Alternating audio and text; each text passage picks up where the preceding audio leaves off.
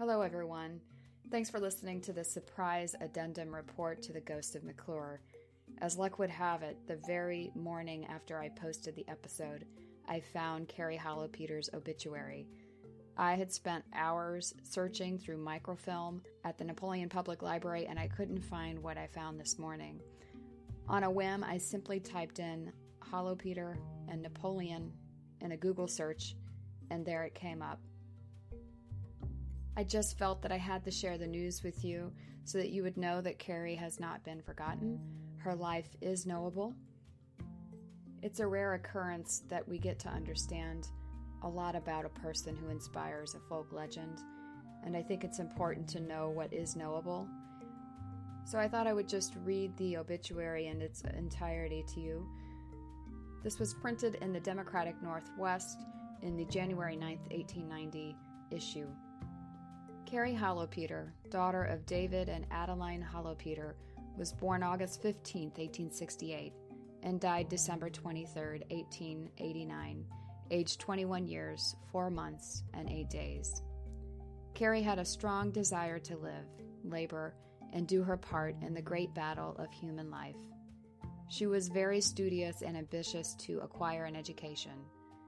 She taught two terms of school during her second term, her health failed, and she was compelled to yield to the terrible disease, consumption. For three years, she was a great but patient sufferer, and when talking of her affliction, she always said, It is all right. Just before her death, she repeated several lines of the hymn, Nearer, my God, to Thee, before the hymn was sung. We have good reason to believe she rests in peace. Carrie had many friends, and a large concourse attended her funeral. The sermon was preached by Reverend A. Welford, assisted by Reverend John Myers. The choir of Sharon M.E. Church, where she attended church and Sabbath school, was present and conducted the singing, which was appropriate and beautiful. She was buried in the beautiful cemetery near Olive Branch Church. Mr. and Mrs. Hollowpeter tender their thanks to the neighbors and friends for their assistance and sympathy during their long and sad affliction. The Bible verse that Carrie chose to have read at her funeral was from Ecclesiastes, third chapter. It's most commonly known as the time for everything, and I thought I would do a short recitation of it in her honor.